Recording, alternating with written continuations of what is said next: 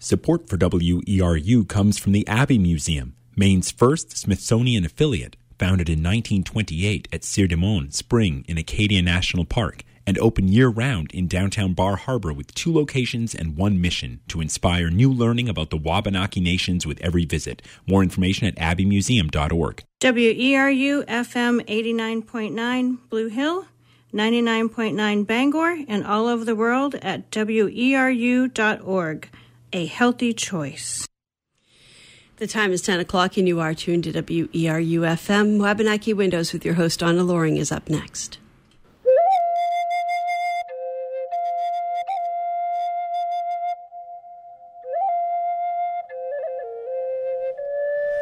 Welcome to Wabanaki Windows.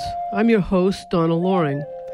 Wabanaki Windows is a monthly show featuring Wabanaki perspectives, topics, and opinions as well as interviews with Native artists, writers, and people of interest.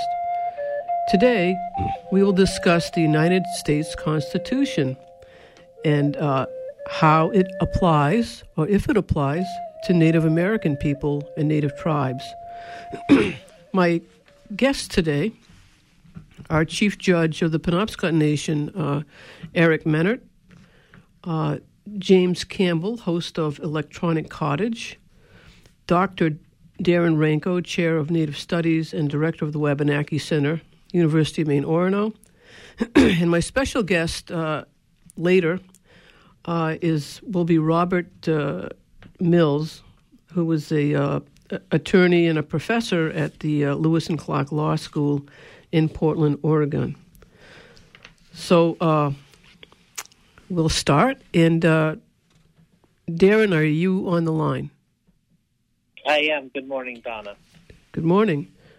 Um, and uh, Judge Mehnert. Good morning.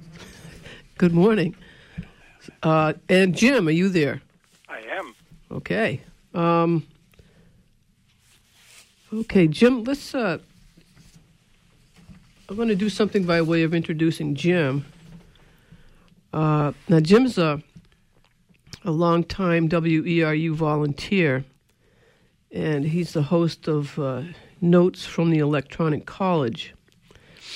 And uh, he's currently working with uh, the new First Amendment Museum in Augusta. And uh, Jim has been uh, interviewing people on the United States Constitution, and he, he sent me an email uh, and asked if I'd be interested in being interviewed on that subject. And coincidentally, I'd been thinking about the Constitution and all the things that went with it. And when he called, I basically said, sure. Um, and I met with Jim, and we discussed some of the uh, issues involving the Constitution and uh, Native American people. So, uh, Jim, can you tell us about uh, your perspective?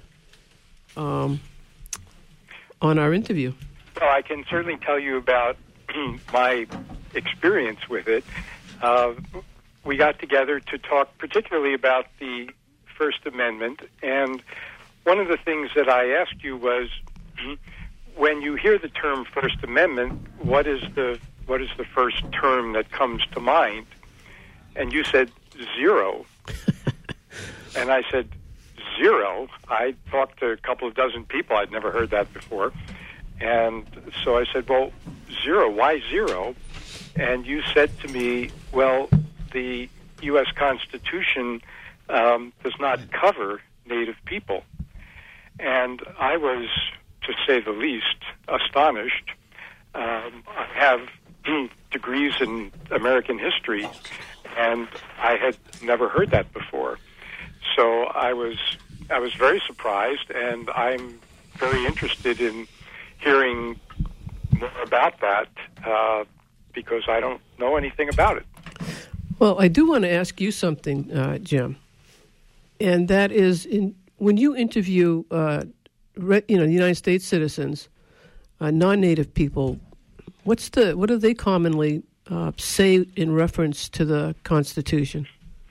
Well, in in one way or another, most people, if I ask them to say to describe in one word what's the first thing that comes to mind? Uh, not all, but but many of them that, that I've spoken with thus far say freedom, and then they expand on that a little bit to say freedom of speech or freedom of religion, you know, as their own particular interests and life experience dictate. But overall, the first term that usually people say is freedom.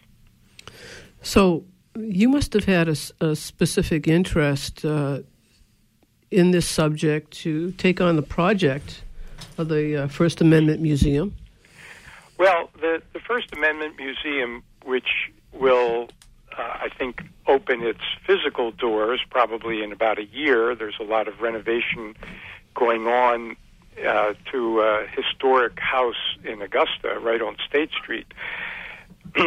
but in the meantime, the First Amendment Museum uh, is interested in, in talking with people, particularly about their experience. And the museum is a little bit different from some others in the country that have uh, been interested in, you know, the Constitution and so forth, in that it focuses much more on people's um, experience and in living out the First Amendment as opposed to particularly uh, understanding it in a historical context or something.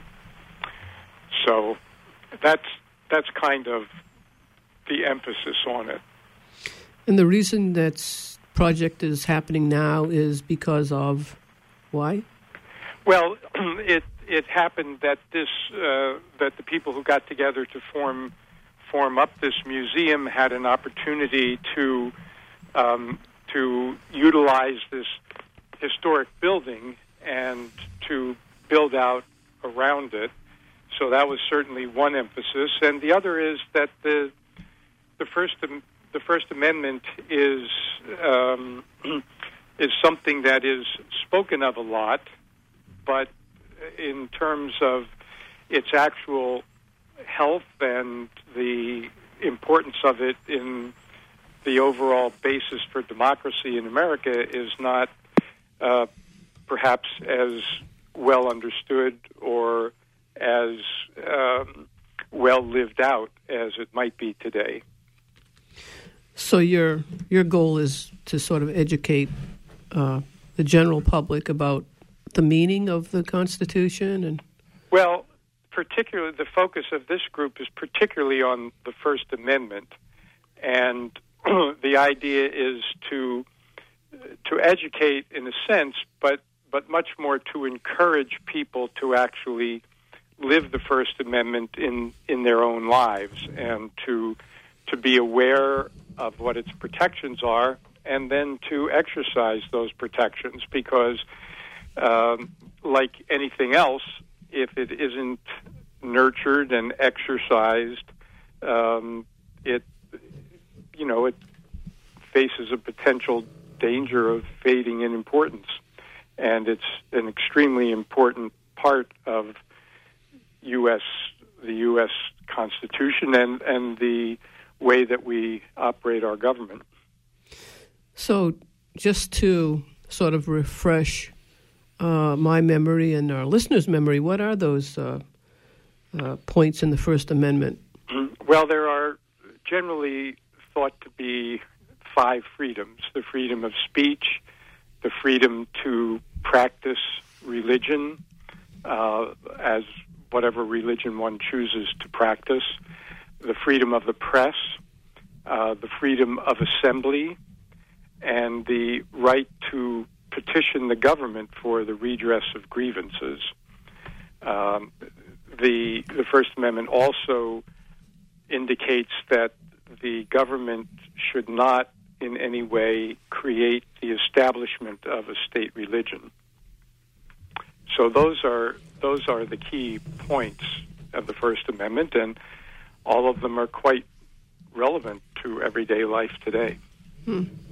Okay, um, now I have uh, a couple of other people on the, of course. On the line, and I'm just uh, I'm wondering, uh, Eric or Darren, if you have any questions for Jim. Jim, as I understand the, the First Amendment, the, the freedom of assembly also um, is it your understanding that that also governs the right, the freedom of association? yes. And then freedom of association is the uh, right to associate with whom you please when you please. Yes, that is that is generally, um, I think that's generally accepted as as part of what freedom of assembly or, or, or the right of assembly means. Yes. And, and, so, in in the museum, are you uh, setting up separate exhibits or separate rooms for each one of the five freedoms that you discussed in uh, uh, under the First Amendment? Well, the the exhibit space isn't uh, all designed yet, and there uh, there's a lot of renovation to the physical structure because it's it's an old building. So, how that is going to play out is is not yet clear, but that is certainly one of the things that has been discussed. Having a particular space that focuses on each freedom. I think, as in many museums, what is likely to happen is that there will be some kind of standard exhibit space, and then there will be changing exhibits as well. One of the things that the museum is uh, planning to do, and that's why we're talking to a lot of different people in the state, is to build some small traveling exhibits which can go around to libraries and historical societies and so forth, even before the physical building is completely finished, uh, to begin encouraging discussion of the First Amendment and, and a lot of the things that uh, surround the First Amendment, both historically but particularly today when you say particularly today, um, are you referring to something specific? Well, we we certainly have been hearing a lot um, lately uh, about should there be any sorts of limitations on, for example, freedom of speech. So, um, what is called by some hate speech, although how you define that is an interesting question but uh, speech that seems to attempt to denigrate other individuals or, or even other groups of individuals. Uh, we see a lot of that on social media, and uh, Congress, for example, has called in some of the heads of Facebook, for example, was probably the most well known, uh, to say, look, there, there, this kind of stuff shouldn't be on social media. Uh, can't you figure out a way to take down uh, hate speech or speech which m- might seem to encourage uh, terrorism or things that are, um, in the view of Congress, threatening to the American way of government? And of course, that's a very unclear and, and uh, contentious kind of question because in this country, at least, historically, uh, free speech is as close to the right to free speech is as close to absolute as it any is anywhere in the world, and so some people say, well, that kind of speech just shouldn't be protected. And other people say, well, who's going to decide uh, what's hate speech today or hate speech tomorrow or speech that shouldn't be protected today and uh, tomorrow the government changes and maybe it's a different kind of speech that shouldn't be protected. So, so that's a very live subject right now. Yeah, that that really calls into, I, and I don't know whether it's a true story or not, but um, I'm reminded of uh, there is a, a story that Patrick Henry, uh, one of the founders, uh, was debating at uh, the House of Burgess in Virginia, and they were debating whether or not uh, Virginia should support the Declaration of Independence. And an individual rose to speak against supporting the Declaration of Independence, and, and people in the House of Burgess began to shout him down and, and tell him to be quiet. And Patrick Henry said, Let me quote Voltaire for you all. Sir, I disagree with what you have to say, but will defend to the death your right to say it. That really is the heart and soul of the First Amendment, isn't it?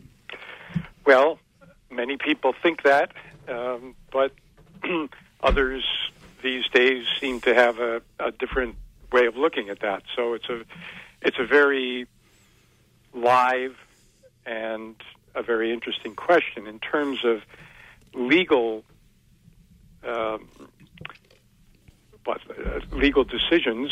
Uh, quote unquote hate speech, as long as it is not immediately uh, physically threatening, is protected by the Constitution according to the Supreme Court.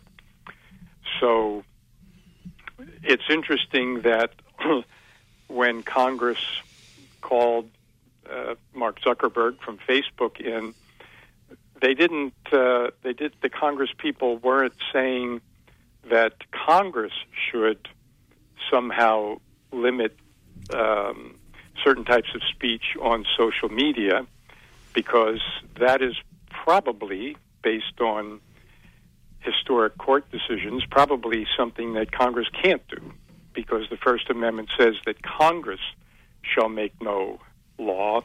And but Facebook is a private organization, and so in a in a certain way, Congress was perhaps encouraging private organizations that run social media to do things which Congress probably couldn't do under the First Amendment, but private individuals can.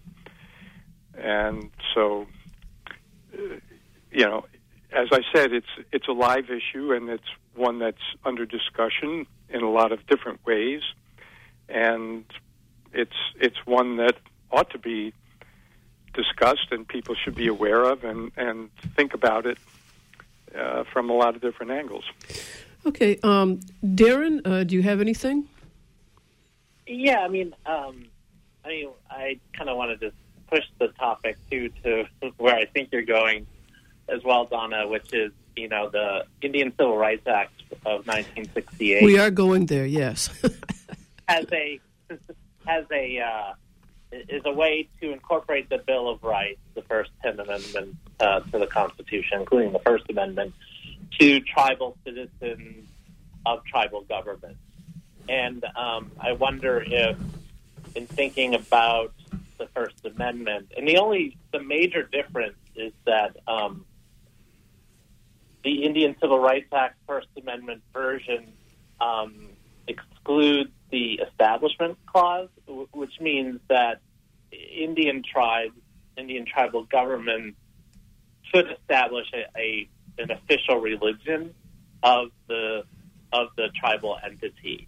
Um, and I wonder if that, you know, I, I think I don't want to mess with your First Amendment, you know, museum or anything like that. I think the difference or introducing the, Native experience with regard to just that element of the Indian Civil Rights Act, I think would would be a nice opening and expose folks to a different experience with the First Amendment and, and possible issues of discussion. So I just wanted to kind of put that out there as something that is, um, for us as tribal citizens of tribal governments, we don't, that establishment uh, clause element is, is not in play.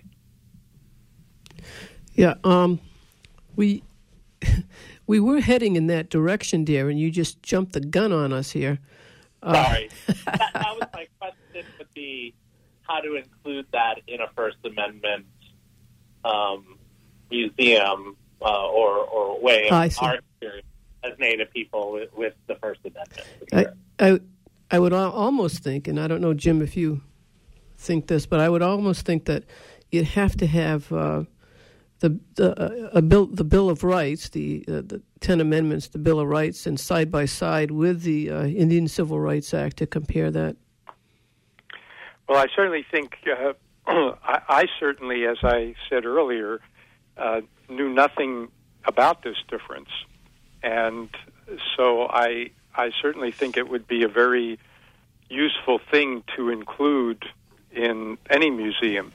I'm certainly, um, you know, I'm I'm not the director by a long shot or a board member or anything, but I, I certainly will have already uh, encouraged that that fact that so few people probably even know about uh, to be something that can be included in exhibits and and so forth. And and I think that difference is a very interesting one uh, of the establishment clause. I'm I'm not entirely sure what the rationale for that was. I don't know anything about the history of it, uh, but but I think that that would certainly be a, a very interesting uh, bit of information to to include. That's for sure. Yeah. Well, okay. Um, just uh, keep listening, Jim, and, and, you may get an answer to that.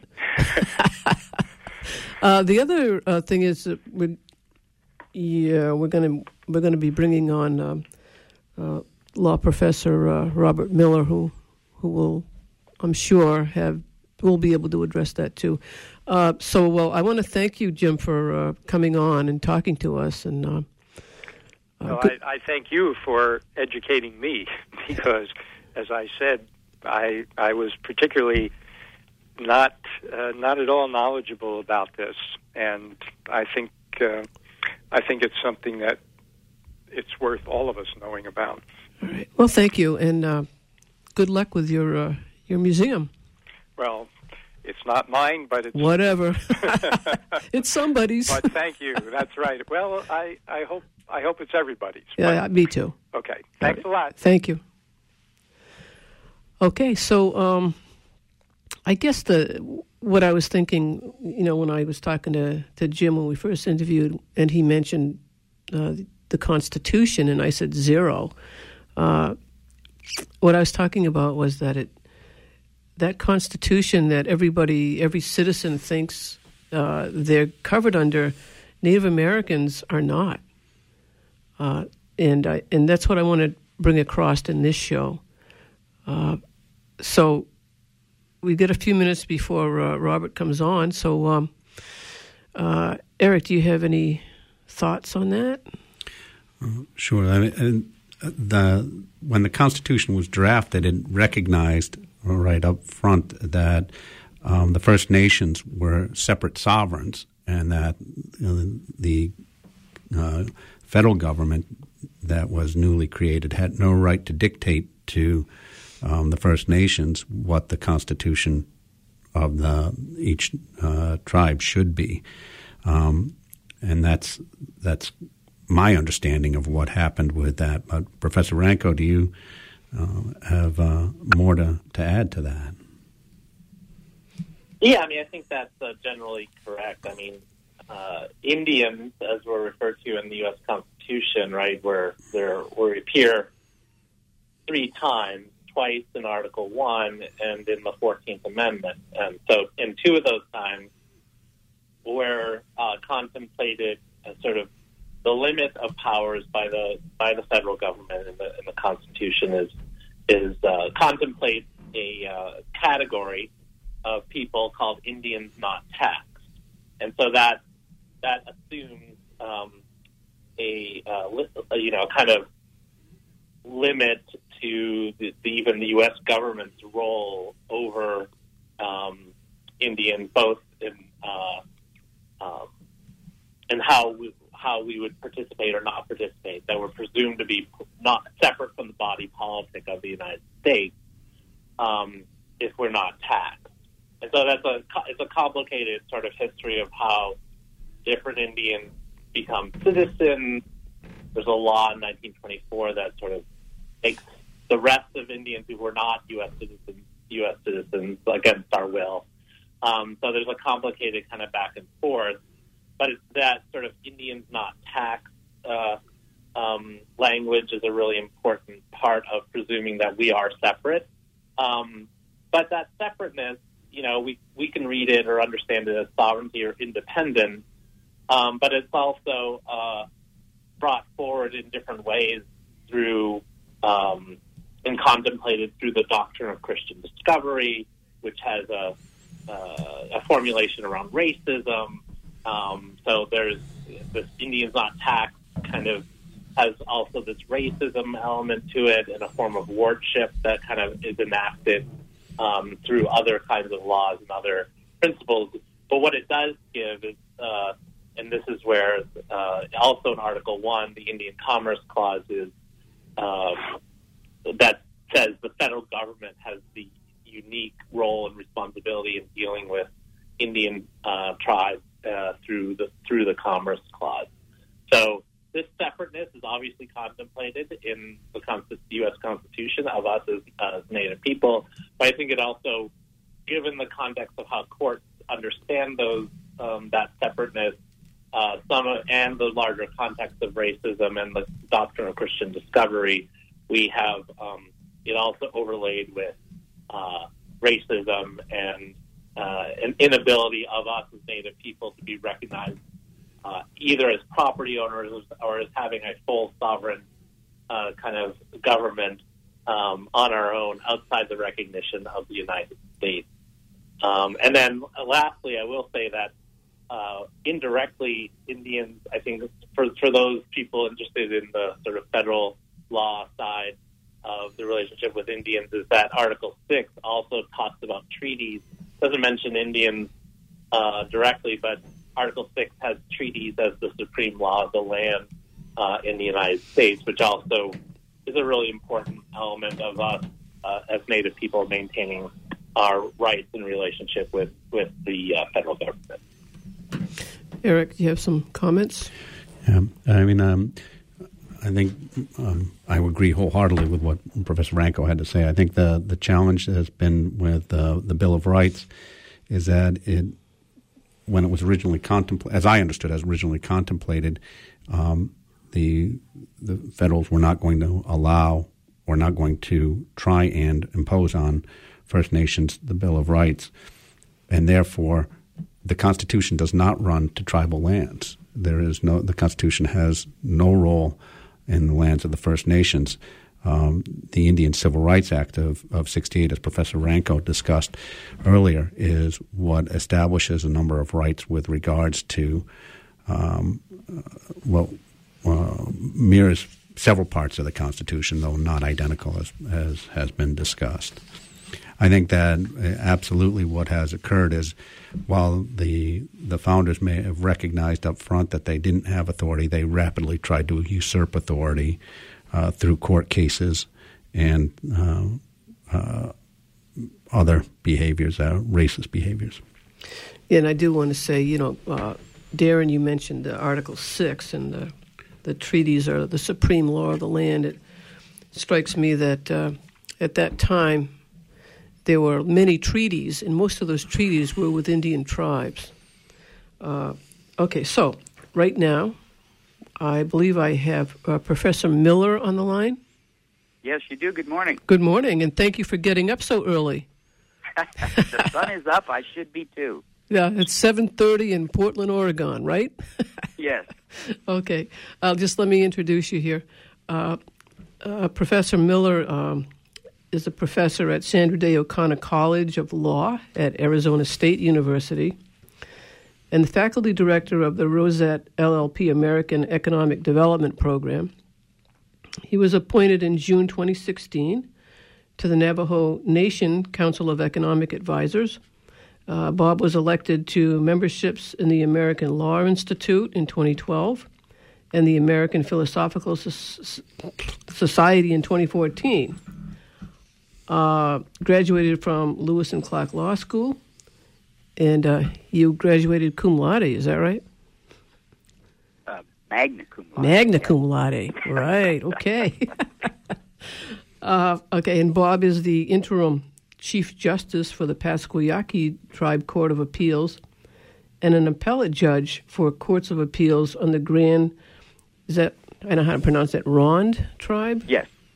Uh, and Northwest Intertribal Court System and has written dozens of articles, books, editorials, and book chapters on Indian law issues. And I understand you've written some on how the Native American, uh, how the Constitution affects Native Americans. And uh, Yes, and I've written on tribal constitutions too. There are about 200 tribes in the United States that have their own constitutions. oh, too. good. Then we'll be talking to you further at some other point. Okay, great. Uh, all right. So now that we have you on online here, um, can you just fill us in on the? Uh, I know you you wrote. I was looking at your article that you wrote back in 2006 on American Indians and the United States Constitution, Um and you you fill us in a bit on the on the historical part of that. So can you you talk to that a bit? Yes, I've been listening to the show. Sounds like uh, you and the other guests have already mentioned the times that tribes and Indians are mentioned in the Constitution. But it's interesting why they were. And in fact, American Indian nations had a great impact on the form of government that we even have today. I mean, I think everyone knows that we formed the Continental Congress in the fall of 1774 to fight the Revolution, and that government never had a written document, so it just it just operated pursuant to informal procedures. Then in 1781, we adopted the Articles of Confederation, and that had a provision in it about tribes. Uh, Article 9 said that only the Congress was supposed to deal with the tribes, but then it had two big caveats. And the states used those caveats to uh, engage in dealings with tribes. Uh, some of the original states were signing treaties with tribes, and primarily New York, South Carolina, and Georgia caused wars with tribes. And a large reason we have the Constitution we do today is because people like James Madison and others said we need a Congress that has, we need a government, a federal national government that has complete control over Indian affairs to exclude the states. So one of the prime motivating factors was for the federal government to exclude states from dealing with the Indian nations. And so James Madison wrote that famous clause that someone was just referring to, the Commerce Clause. And we in that practice Indian law, we call this the Indian Commerce Clause, not necessarily the Interstate Commerce Clause. And its primary motive is to make it absolutely certain that only Congress has control and uh, any right to deal with the Indian nations. So the Supreme Court has interpreted that provision exactly that way, and in our government, in our form of government, the states are to have no relations with Indian nations. I've been to Australia several times for work and stuff, and, and they had originally set up just the opposite form of government there.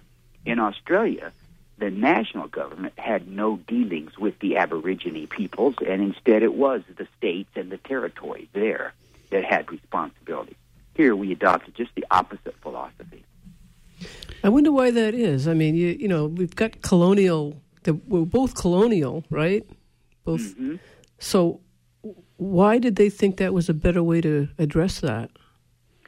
I do. I would be just guessing about there. Here in the United States, we did it because the states caused problems and wars for the national government with the nation, the Indian nation, and so the United States did it. In fact, we copied on it. The very reason that we, the King of England, adopted what's called the Royal Proclamation in 1763 was to try to keep the individual colonies from dealing with the Indian nation. The King, King George III, uh, thought that the colonies had literally caused the French and Indian War from 1754 to 1761, and so adopted this royal proclamation, which is still the law in Canada, as a matter of fact. Uh, we, of course, partly had our Revolutionary War because our colonies so objected to the powers that the king took to himself in the royal proclamation. But it's very interesting that 20 years later, once we are the United States, and was trying to deal with the Indian nations and keep the states out of that business, we adopted a resolution in September of 1783 that is almost a word for word copy for the King's Royal Proclamation from 20 years earlier. So, kind of ironic. Yeah. That, that proclamation limited um, the colonist growth to everything east. Is that the one that limited the, the growth to east of the Alleghenies? Alex, absolutely. Appalachians. The- Yep. Yep. the East of the Appalachians. King, the British colonists were not to cross the Allegheny or Appalachian Mountains without the permission of the United States, uh, the King of England, and they were absolutely not to purchase land out there. Now, I heard some of you referring to the doctrine of discovery. There's a fantastic sentence out of the Royal Proclamation that shows the king understood what the doctrine of discovery was and the rights he claimed in the lands west of the Alleghenies and Appalachians. And I, I can almost quote it for you. But the reason he said his colonists could not cross the mountains and buy the lands from the Indians out there, he said, because those lands are reserved unto me, although I have not yet purchased them. So that is a classic definition of the doctrine of discovery and the preemption right that European nations thought they had over the Indian nations. And I guess what's so valuable about controlling that the Indian lands was the resources on those lands. Is that right? Of course. And then if you have the sole right to buy them, you know what that does to the value of land. If somebody has only one seller, I mean, only one possible purchaser, there's not uh, not a very good bargaining position, not a very good price. So the king and, and still the United States, that, that principle is still the law in the United States today. It's in 25 United States Code, Section 177, which our very first Congress, under that new power that it had under the Indian Commerce Clause, Congress adopted a statute that is still on the books today. Barely, the wording has barely changed a little bit in 240 years. And the tribes and nations and bands of Indians had no right to sell their lands to anyone, not even to the state, unless it's done under a treaty session conducted by the United States. And that provision is still law today. Also, it comes from the Doctrine of Discovery. It also comes from the King's Royal Proclamation of 1763. So it shows how law had developed, how history had developed, and how the United States was organizing its relationship with the Indian nation. So th- there's a, a Treaty of Westphalia. Does that lay any groundwork for these treaties that the the, the crown had with the the tribes? I'm no expert on the Treaty of Westphalia. That's the 1648 treaty, correct? Where the, yes. what state sovereignty was in Europe was first sort of recognized. Right. Yes, I've never done any research into that, and what I just told you is about as much as I know about it. So I, I don't really know if that impacted how the United how the United States or even before that how the English, the French, and the Spanish how they were dealing with Europe with Indian nations. I think when they came across the country, you know, they looked for leaders. They expected there to be some kind of a king or a prince. They wanted to talk to someone they thought was in charge. They wanted peace. They wanted to buy land. They wanted to do what they wanted. So treaty making for Europeans was about establishing colonies, hopefully avoiding war. Uh, you know, the Jamestown colony was very vulnerable, so hopefully they wanted to stay friendly with the local Indians. So uh, treaty making served a lot of purposes for Europeans. Yeah, and I think at, at one point the uh, the Indians outnumbered them, so that was. Oh, absolutely. I was reading recently that the tribes in that area, the Powhatan Confederacy, did attack attack Jamestown, maybe in its first year of existence, and killed nearly half the people. But as more Englishmen came, and when they had guns and ammunition, uh, and then as diseases affected the local native peoples, pretty soon the English were outnumbered us. Darren, do you have any questions about this? No, I think I mean this is a like master class. Um, Professor exactly. Miller is obviously a really important expert in this area. I, I and and I really thank him for for for joining us um, in the discussion. Uh, I think uh, for me that you know that language of Indians not taxed is is so interesting and complex as well. Like um, how we understand that as both separateness, but in a way because it's contemplated in the Constitution, not entirely separate. And I think that's where it becomes very tricky of where, it, especially in places like the state of Maine, where I, uh, our state constitution also has this, this, this term of Indians not taxed. Originally had that um, as a, in terms of uh, the electors uh, in, the, in the state constitution as well. And I, I just wonder in terms of the like a deeper reading, Professor Miller, like how how we should understand that that turn of phrase, Indians not taxed? Well, I put a positive spin on that. I heard you you guys discussing this uh, earlier. Um, I think what that phrase means, and and here's you may find this interesting. I have read the the minutes, the notes of the Constitutional Convention made October 1787. Like I said, James Madison wrote the Interstate Commerce Clause provision. There was very little discussion on it, and they amended just a few little words. There's also no discussion at all on what that phrase, Indians not taxed, means and what it meant to the founding fathers. So we're left to kind of just guess. And so I put a couple of positive spins on it. One, the founding fathers absolutely recognized tribes as governments. Indian nations were, yes, nations. You dealt with nations through treaty making. And that's how Europeans and then the colonies and then our states and then the United States always dealt with the nations was as governments, sovereign entities that controlled territory and had citizens that they had some kind of governmental control over.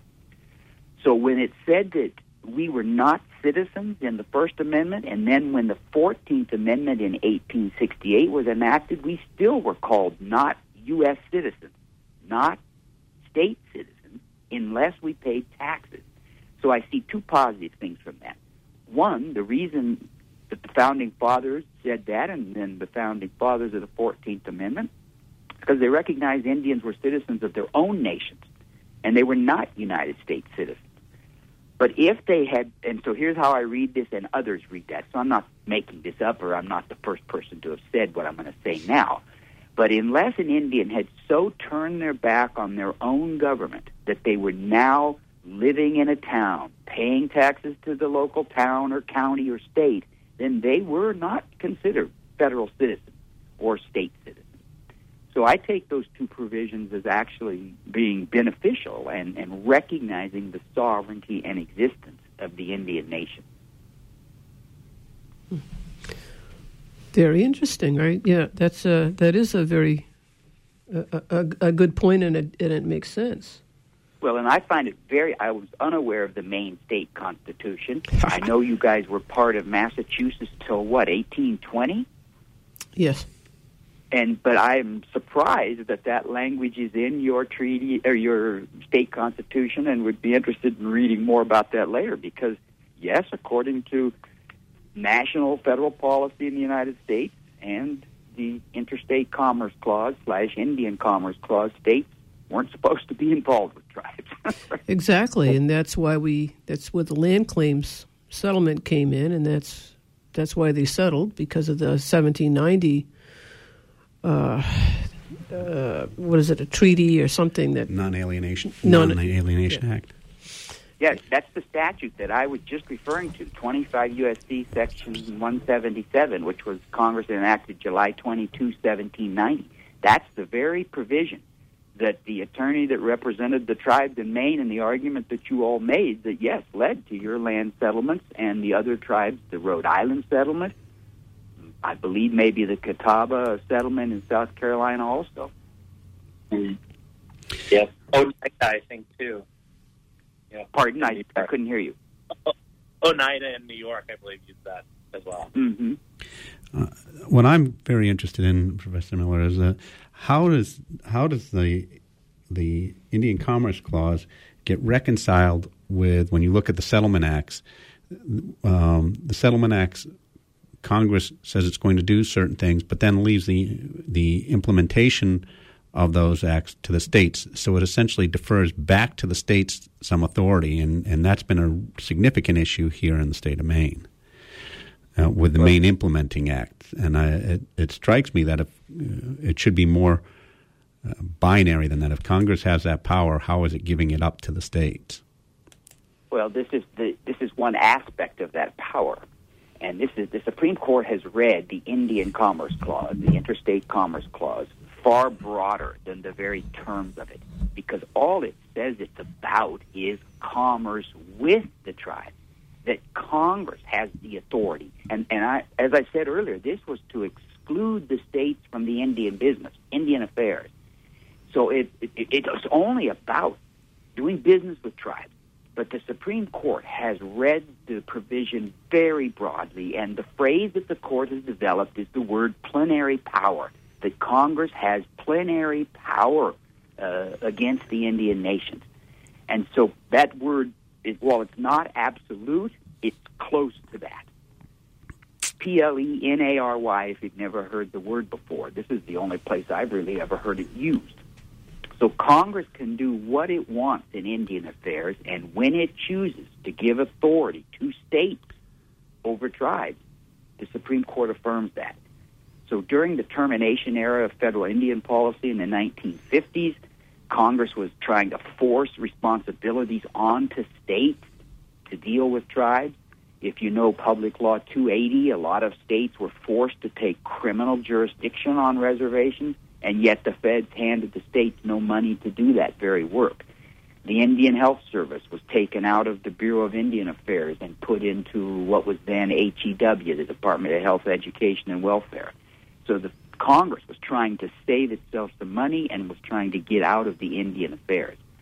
So the Supreme Court would say, I guess, that that was within that was within the plenary power of Congress to do what it wants to Indian nations and Indian people.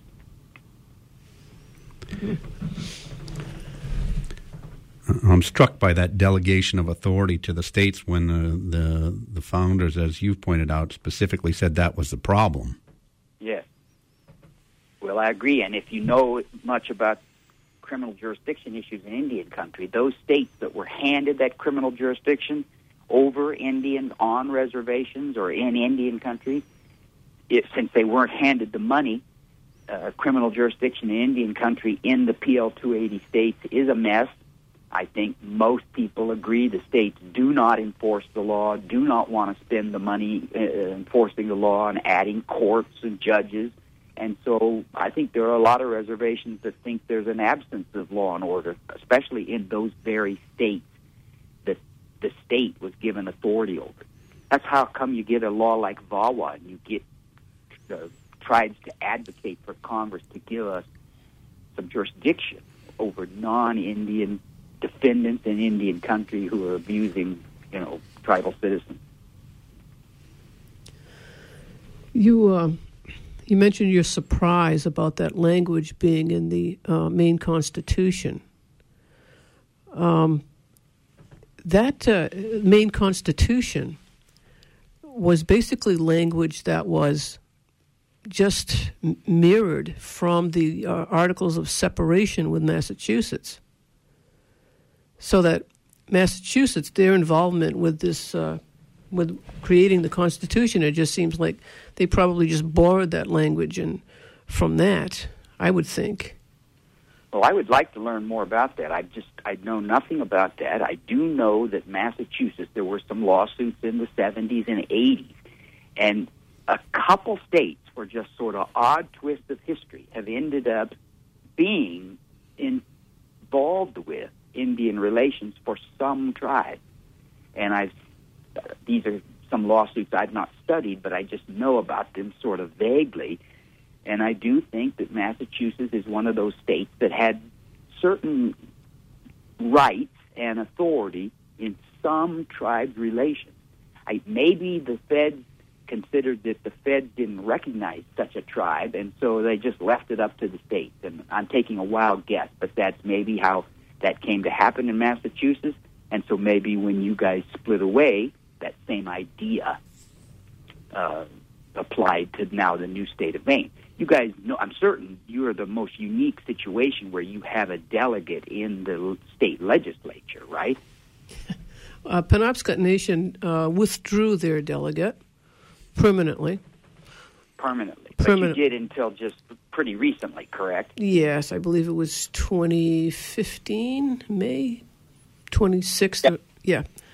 Yeah, I'm unaware of any other state like that, so that is a unique situation that I wish I knew more about. Maybe you'll have a show on it one day and I can listen in. Well, uh, we do have shows. We've got like 70 shows, so we've got it's on archive. You just have to okay, check it out.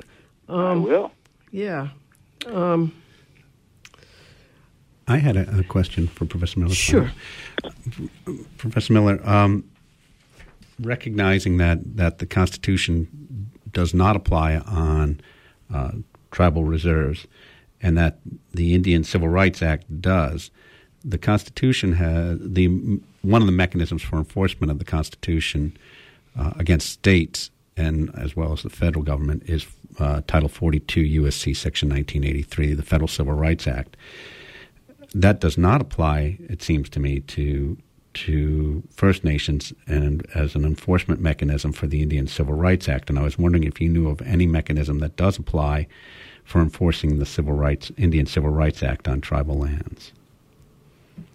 The after the Indian Civil Rights Act was enacted in 1968, federal courts were applying it and allowing plaintiffs to bring lawsuits in federal court. Uh, immediately, plaintiffs started filing against uh, the very first case, in fact, was an attorney at the Navajo Nation who had been excluded from the, the nation's uh, reservation. And he brought a lawsuit. So the federal courts were developing what are called implied causes of action. While Congress didn't say anything, the courts thought, they thought they had to develop a federal court lawsuit to create a remedy for this act. So it took over a decade until the Santa Clara Pueblo v. Martinez case in 1978, and the United States Supreme Court said there is no federal cause of action for an alleged violation of the Indian Civil Rights Act. So the only place a plaintiff can bring such a suit is in a tribal court and a tribal court system. So 42 USC 1983 doesn't apply. So uh, there just has to be that's a law that applies to how you sue states, etc., for violation of federal um, civil rights. So a person has to just bring a lawsuit. Uh, you can title it whatever you want. You can make it for declaratory judgment, which is when a court just makes a statement, yes or no, whether your rights were violated. You could bring an injunction action against a tribal leader that you thought was infringing on your rights as stated in the Indian Civil Rights Act. Some tribal courts have held that sovereign immunity still protects the tribe from that action.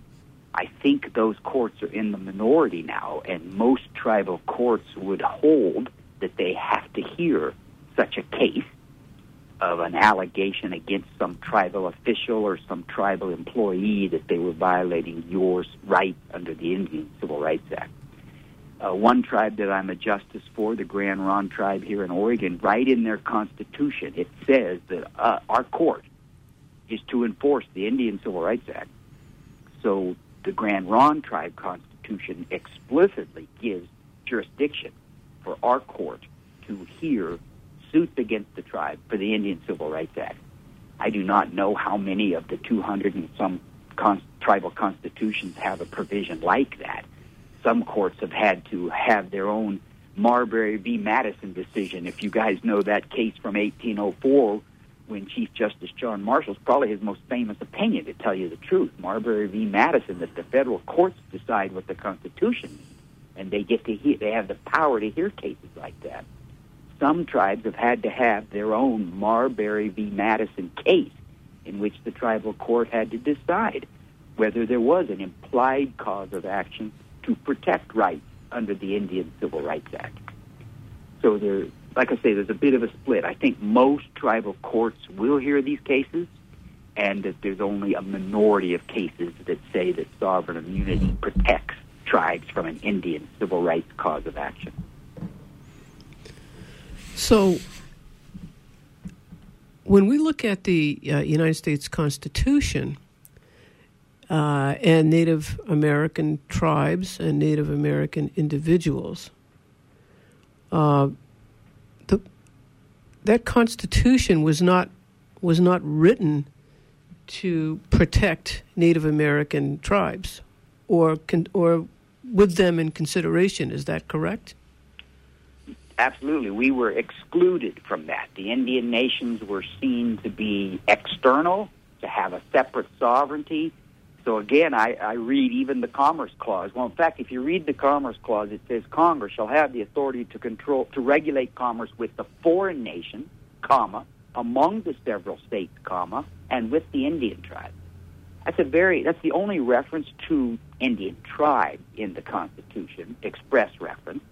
But that's a very important statement to rank us as something similar to the foreign nations and the 13 original states. So the founding fathers understood the tribes as government, and so that that's a pretty important reference. But yes, we were not American citizens. We were not citizens of the states, and so in essence, we were foreign entities, foreign people. I uh, heard one of your uh, people on the show mention earlier that we uh, all Indians were made citizens in 1924. About 40% of Indians were already citizens by then because of other statutes. But yes, in 1924, people like my mother were made citizens of the United States. But many of the states rejected for decades that Indians were state citizens. And in fact, since we're, you're from Maine, I believe Indians in Maine were not allowed to vote until 1967. That's what I've read in state elections. Indians were not allowed to vote in Arizona, where I teach now, and New Mexico until 1948 and 1956. So again, I try to put a positive spin and a smile on that, and I say, well, the states thought we were citizens only of our own nation and not of the state. So I put a little positive spin on that too. Okay. Um, anybody have any last questions? We only got a couple more minutes here, I think. Uh, yeah, I get about three or four minutes. So, anything uh, you got, Eric? You want to ask? No, Darren. What about you? No, I. I mean, I. This has been a really advanced discussion, and I really appreciate um, being included in it. I, I guess my my one thing, which is I think about the average listener out there, that um, you know they often see us as Native people as sort of being granted certain things, but of course we pre-existed the Constitution. We have we were our own nation. We were our own government, and so much of what you know makes us tribal nations is the fact that you know we have these extra constitutional or pre-constitutional rights, um, and um, they're reflective of our own cultural and and political traditions. And I just I just want to make sure that that's sort of understood. Like so, so little of what we have retained, uh, um, you know, actually none of it has been granted to us, but it's really about what we've retained through the last 240, 250 years. And I just want to re-articulate that in a slightly different vein that our rights are, are, are pre-existing the, the creation of the United States. Okay. Well, thank you, uh, Professor Miller, for, for being with us. I appreciate you taking the time, and uh, you've really uh, helped us to understand uh, a lot of this really complicated uh, issue here. So thank you for having me on the show. I appreciate it. And we'll be in touch for uh, future events. okay. All right. Thank you. Uh, I'm your host, Anna Loring. You've been listening to Wabanaki Windows. The music for our show is Rolf Richter, a track called Little Eagles from the CD Dreamwalk. Our engineer is Amy Brown. And tune in again next month for Wabanaki Windows.